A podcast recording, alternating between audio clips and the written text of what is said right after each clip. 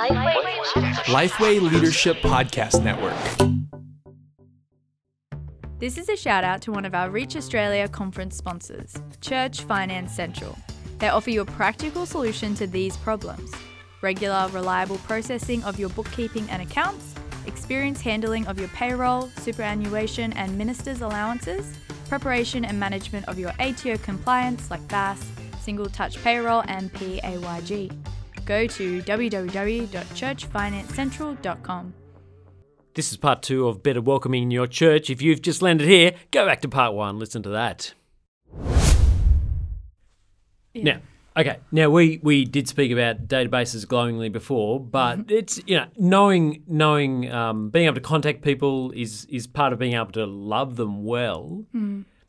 Um, what role do databases play within this whole welcoming system, or lists of? It doesn't have to be a database, just lists of people Yeah. uh, at church or who have visited. Yeah. I mean, lists sound boring, but it's like that it's people and I think you you really love your congregation by having an accurate database. I think I've talked like I'm a volunteer for Grace City and I've talked to a lot of either like uh, volunteers that are relatively high up, like they're looking after a service, or even assistant ministers. And what kind of seems to be preventing them in moving forward in any kind of like integration area is that perhaps the senior minister hasn't decided on maybe who is a member and who isn't. And that is a tricky thing to kind of think through and theologically, you know, where do we draw the line? So you're saying a system to work out who is who is part of the church and Yeah. who may be may have visited six months ago. Yeah, and that affects any kind of onboarding course that you have and therefore who's in and out and all that kind of stuff. But what that does is then it trickles down to more a volunteers level of how much should I be following up this person? And if I have an accurate list and it's like every three months, I look at it and I say, okay, they haven't been here. Yeah, so they haven't been here for three months. I follow up. I find out that, well, actually, they don't believe in what we're preaching. And so I talk to them about going to ex- explaining Christianity course, or their dad died and they've been struggling, or I never hear from them again. Uh, We've done everything we can, and then we remove them off so we can really focus on people who want to be there and are at some a little bit open. You know, if someone's not returning your calls, I think you can take them off your database after a number of attempts. Yeah, that's great. So this doesn't sit in isolation from the rest of the church. In order to love people well in the welcoming team, Hmm. part of that is making the decision about the next part of the process or the pathway and how it is we we triage and help people navigate that and Yeah. make decisions. Yeah, that's good. All right.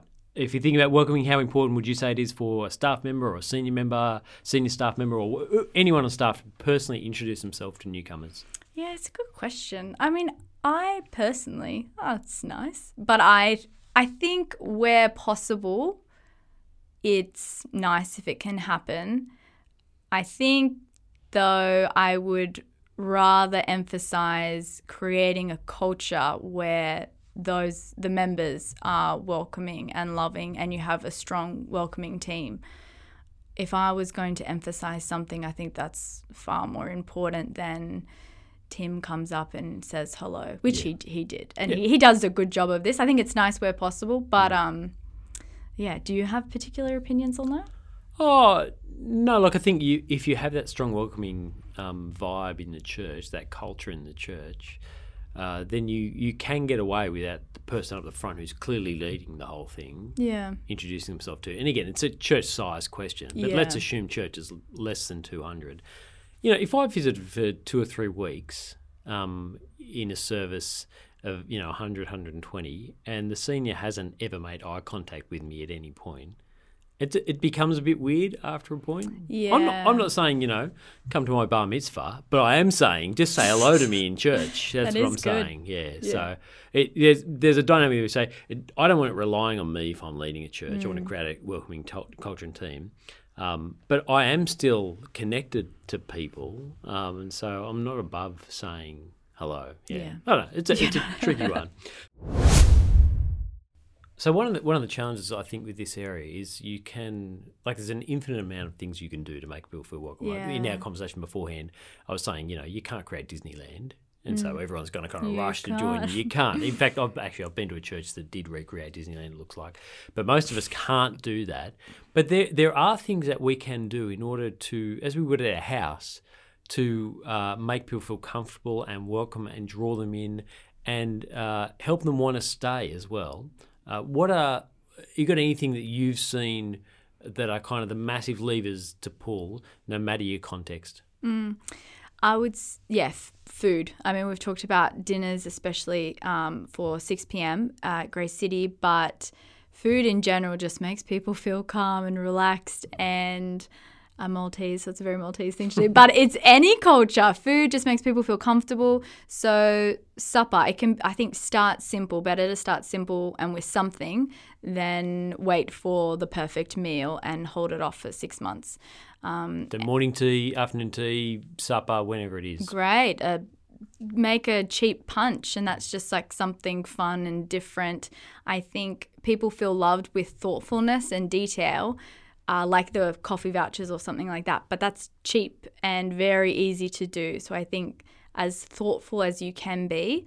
Um, and I think as well, it's even with the 6 p.m. service starting, there were like a million things that would have been great to implement. And I'm struggling being like, there are all these things that we could do, but I think it's okay, what's the first thing? What's the next best thing that we can do? And then, okay, well, we want to do dinners, but we also want to do dessert. No, we're not going to think about dessert until dinners are manageable and sustainable for those serving. Then we might add in dessert.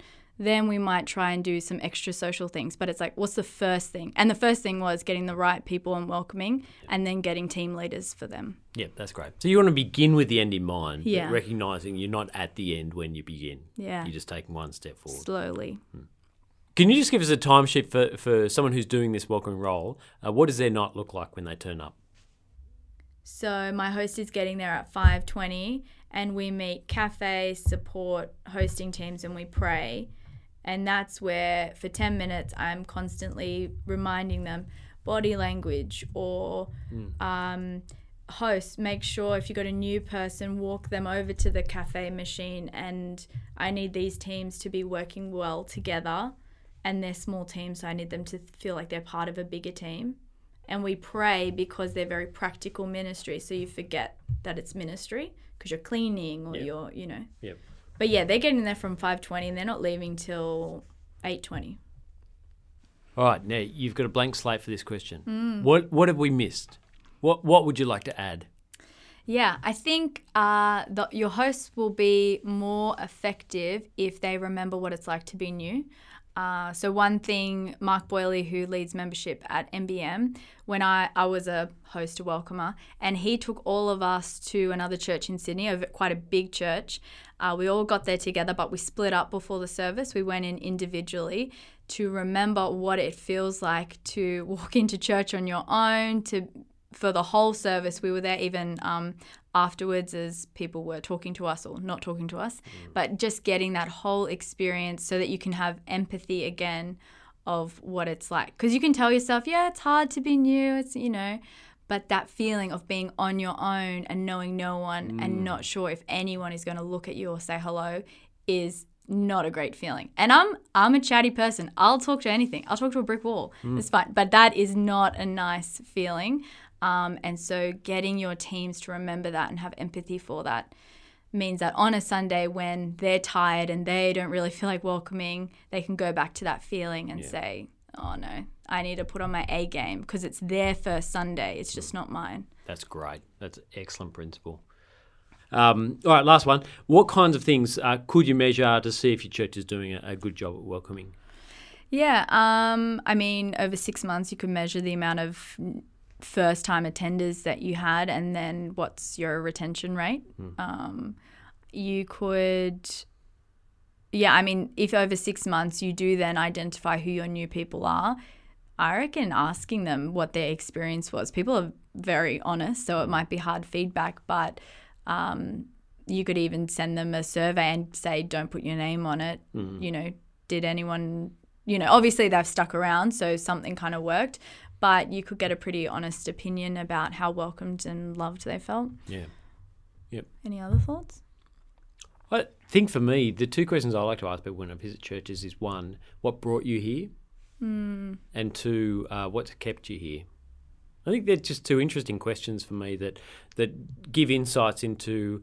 Uh, people say, "Oh, one of my friends brought me." I think, "Oh, okay, that's how this church is growing. They have a, a, a culture where their friends do invite their fri people invite their friends." Um, and the second one reveals to me what what kept me. Oh, was the preaching, or it was the welcoming community.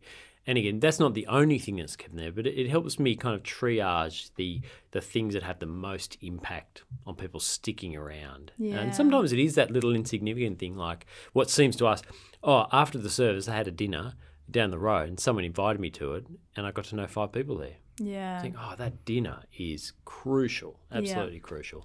So, yeah. Yeah, we worked out uh, with dinners that so many people would say that was very like anecdotal, but so many people would say, especially during COVID, like these people are mostly living on their own and they come to church once a week and they get a meal, and it just really meant that they stuck around.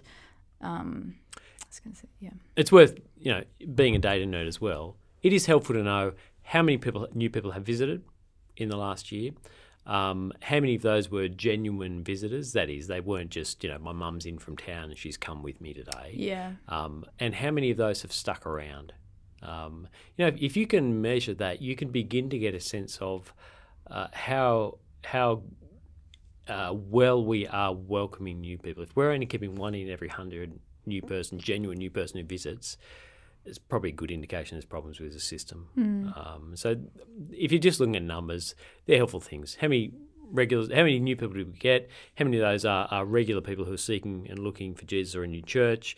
Uh, how many of them have stuck around? They're three helpful numbers. yeah. Okay, Derek, what's in the toolbox? What's in? What a great question.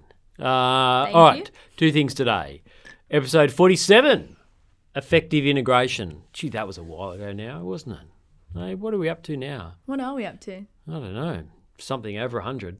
Tom's sitting there silently. He Tell- refuses to answer. number. Tom, What is how it? many? What number? Oh, sorry, you're going to have to look it up. Uh, anyway, effective integration, episode 47. Uh, the second thing to recommend is a course on Ministry Grid, which is a tool we use uh, in order to help churches train leaders, equip people uh, throughout their church, ministry.com.au. Community integration, that's the course. Um, so if you've got Ministry Grid, then you can go to community integration. That uh, course was put together by Grace City that Maddie uh, goes to, that she's been referencing today, and so you can see a whole bunch there. Uh, come to the Reach Australia conference held in eight state based hubs from 1 to 8 pm on the 18th and the 19th of May. We're going to eat together, sing together. Um, we currently have just received a thousand Tim Tams, which will be in all of your gift bags. I highly recommend registering for that. Uh, you can register at reachaustralia.com.au to get your ticket. I am Madeleine Galea. And I'm Derek Hanna. Oh, chat soon, chat soon. Awkward pause.